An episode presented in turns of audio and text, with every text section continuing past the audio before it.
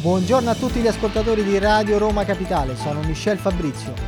Un vespaio di polemiche ha seguito l'approvazione in Senato del decreto bollette. Dal primo maggio, infatti, in tutti gli edifici pubblici la temperatura dei condizionatori non potrà essere inferiore a 25 gradi, mentre in inverno non potrà scendere sotto i 19. Altre restrizioni riguardano invece l'illuminazione pubblica, ridotta, scusate il gioco di parole, a lumicino. Sono molti a chiedersi se non si tratti solamente del primo sacrificio di una lunga serie.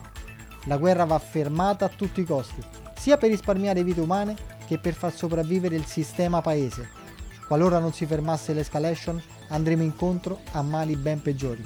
Vi auguro buona giornata.